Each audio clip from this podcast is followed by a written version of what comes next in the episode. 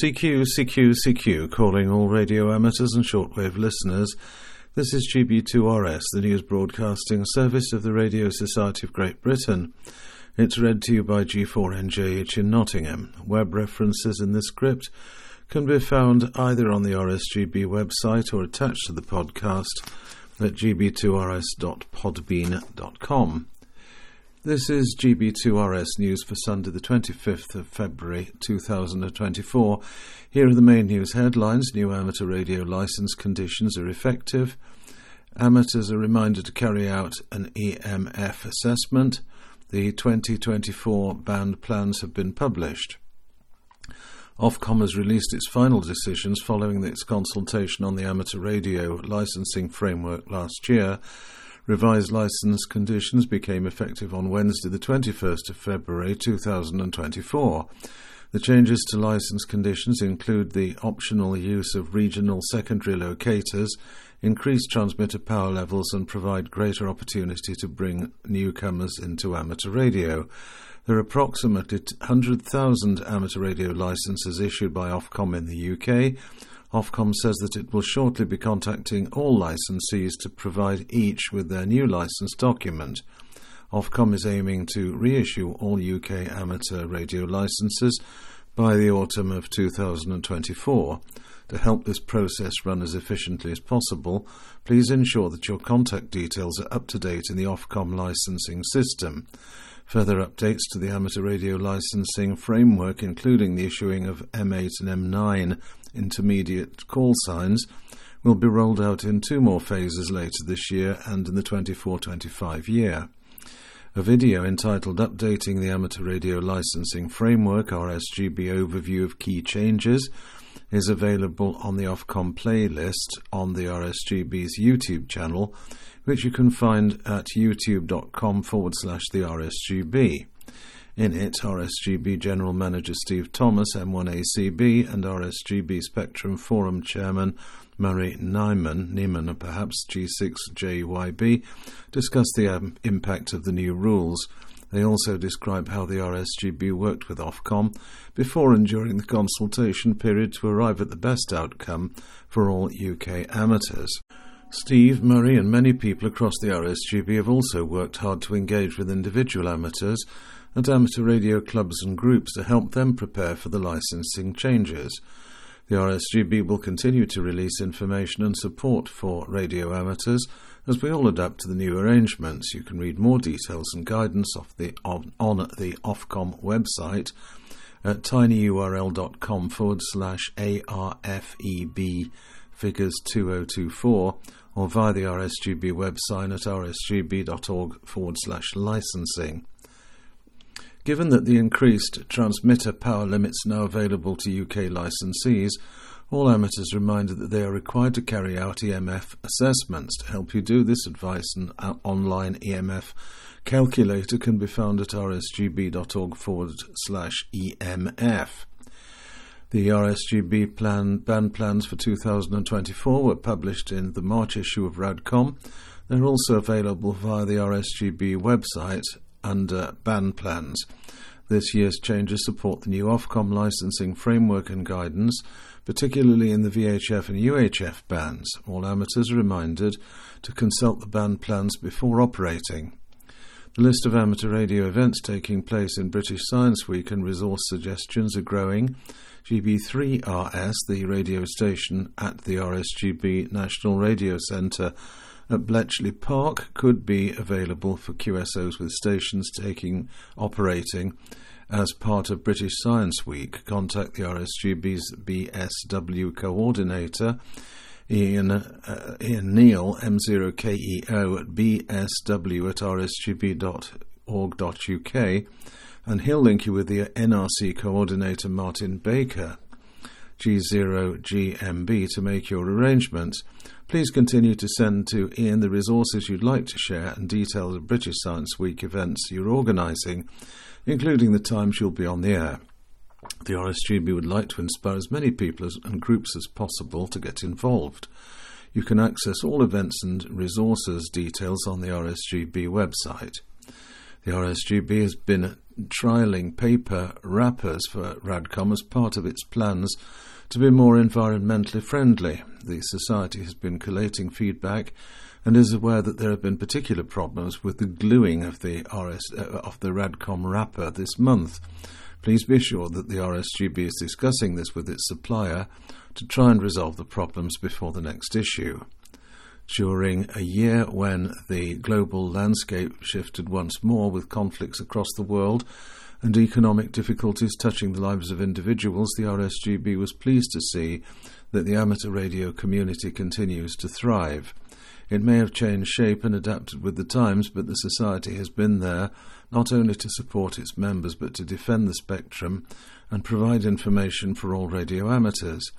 In the March Radcom, there is a feature called A Year in Numbers, which shows some of the great things to celebrate, in which the RSGB HQ staff have often led the way. There's an infographic and a short video with the highlights, and you can read the fuller story from page 40 in Radcom and on the website. Go to rsgb.org and uh, follow the links of strategy updates and click on 2023 a year in numbers. The April Radcom shows in detail the work of the RSGB committees and other specialist volunteers. The amateur radio license exams will be updated in line with the new license conditions decided by Ofcom this week. Further information about the timing of those changes can be found on the RSGB website. Registration is open for Mills on the Air event, which takes place on Saturday the 11th and Sunday the 12th of May. To read about this event, register and view a list of stations that are taking part. Visit ddars.net and follow the Mills on the Air link. Now, for details of rallies and events, the British Vintage Wireless Society Biggleswade Swap Meet and AGM takes place today, the 25th. The venue is the Weatherley Centre, Eagle Farm Road, Biggleswade in Bedfordshire. SG188JH. Bring and buy stall is available with a 10% commission on sales going to the British Vintage Wireless and Television Museum. Stallholders can gain entry from 9am. The doors open to the public at 9.30 and admission is £8. For more information visit bvws.org.uk or email secretary at bvws.org.uk. The Red Rose Winter Rally is also taking place today, the 25th. Venue is St Joseph's Hall, Mather Lane, Leigh, WN72PJ. Access for exhibitors is available from 8.30 and the event will be open to the public from 10. Hot and cold refreshments are available. Further details found via West Manchester Radio Club's website at wmrc.co.uk Send inquiries to Les G4HZJ via lesjackson at ntlworld.com or phone 07796 264569. The Exeter Radio and Electronics Rally takes place on Sunday the 3rd of March from 10am to 1pm. The event will be held in America Hall, Pinhoe, EX48PX. More information contact Pete G3ZVI on 07714 198374 or email g3zvi at yahoo.co.uk. Special event news celebration of World Radio Day and the 100th anniversary of the start of regular radio broadcasting in Spain. Special call sign Alpha Oscar 100 will be active until the 29th of February. QSL requests should be sent via the Bureau to EA4URE celebrating the 60th anniversary of Radio Amateur Society of, T- of Thailand. RAST RAST members are active as HS60 RAST until the 10th of March, QSL HS6MYW. DX News, Bernhardt DL2 GAC will be active as H44MS from uh, Malaita OC047 in the Solomon Islands until the 25th of April. He'll be QRV data, uh, daily with activity on the 160 to 6 metre bands using SSB and some FT8. QSL via Bernhardt Home Call Direct or via the Bureau. He'll upload details of contacts to Club, club Log and Logbook of the World. Francis, uh, F6BWJ is active as Fox Mike, stroke, call sign from Martinique, NA 107 until roughly the middle of March. He's operating CW on the 8 to 10 metre bands QSL via Logbook of the World or via bureau the bureau to his home call. Contest news The French HF Championship, also known as the REF contest, started at 0600 UTC on Saturday. The 24th ends at 1800 UTC today, Sunday the 25th. Using SSB on the HF bands where contests are allowed, the exchange signal report and serial number. French stations send their department number or overseas territory prefix. The CQ160DX contest started at 2200 UTC on Friday the 23rd, ends at 2200 UTC today the 25th. Using SSB on the 160 metre band, the exchange's signal report and CQ zone. American stations send their state and Canadian stations send their province. On Monday the 26th, the FT4 series contest runs from 2000 to 2130 UTC using FT4 on the 10 to uh, the 8 to 10 meter bands. The exchange is your report. On Tuesday the 27th, the SHF UK activity contest runs from 1930 to 2230 UTC using all modes on the 13 centimeter bands. The exchange is signal report serial number and locator. Wednesday the 28th, the UK and Ireland Contest Club 80 metre contest runs from 2000 to 2100 UTC. CW on the 80 metre band. The exchange is your six character locator. The 144 and 432 megs contest starts at 1400 UTC on Saturday the 2nd of March and ends at 1400 UTC on Sunday the 3rd of March using all modes on the 2 and 2 metre and 70 SEMS band. The exchange is signal report serial number and locator. Sunday the 3rd, the UK Microwave Group Low Band Contest runs from 1000 UTC to 1600 UTC using all modes on the microwave bands the exchange signal report serial number and locator. The Worked All Britain 80 metre contest takes place on Sunday the 3rd of March from 1800 to 2200 UTC. Please note this is SSB only contest and the exchange signal report uh, serial number and Worked All Britain area. The, uh, all entries need to be with the contest manager by the 13th of March. Full contest rules are available on the Worked All Britain website at worked-all-britain.org.uk. The ARRL International DX contest starts at 0000 UTC. Saturday the 2nd of March ends at 23.59 UTC on Sunday the 3rd of March. Using SSB on the 160 to 10 metre bands where allowed, the exchange a signal report and transmitter power. American stations send their state and Canadian stations send their province. Now for the radio propagation report compiled by G0KYA, G3YLA, and G4BAO. They write we have had two X class solar flares over the last few days. The first occurred at 2307 UTC on the 21st of February, so didn't affect the UK at all. The second erupted on at 0632 UTC on the 22nd of February and was too early to affect the ionosphere in this region. However, HF paths to the east may have been affected. However, active region 3590 could cause more problems if it rotates into an Earth facing position. Look out for more flares and potential coronal mass ejections as we head into the weekend.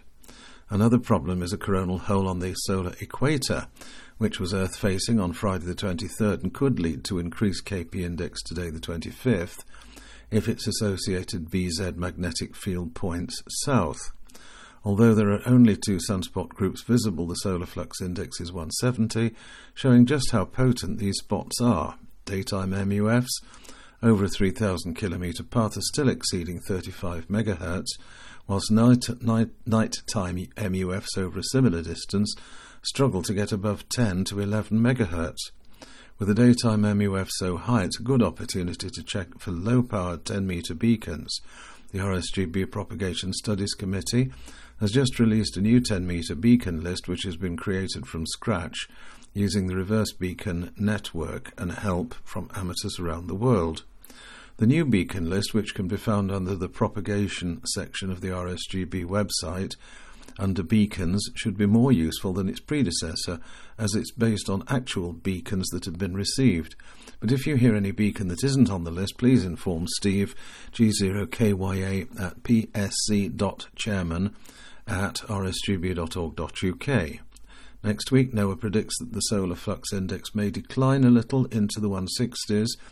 As for geomagnetic conditions, it depends on what happens with active region 3590. We could be on in for a tough ride, or things could be fine. Let's wait and see.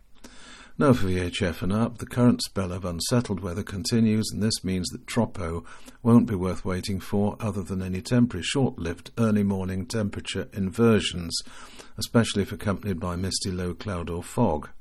The main part of the story is again radio uh, rain scatter, which will have plenty of opportunity to shine in the period to the end of the coming week. Summer thunderstorms are usually full of large raindrops, whilst winter systems are generally less intense, but in the absence of much else, it's still worth considering for those on the gigahertz bands. The other propagation mode or modes of meteor scatter or aurora are even longer shots, but they may still crop up. The best time for random meteor scatter QSOs is around dawn. Lastly, the doldrums for sporadic heat propagation are still with us and don't expect too much until we're well into April, even on the 10 metre bands. The high solar flux could see some transequatorial 50 MHz openings, if the KP index remains low, especially for the far south and west of the UK. For EME operators, moon declination starts the weekend positive but drops negative again for Monday, with apogee when the moon is at its furthest point from the Earth, occurring yesterday, Saturday the 24th. Path losses are at their highest for the month this weekend. 144 meg sky noise is low all week. And that's it from the propagation team this week. That's all from me, likewise. Until next week.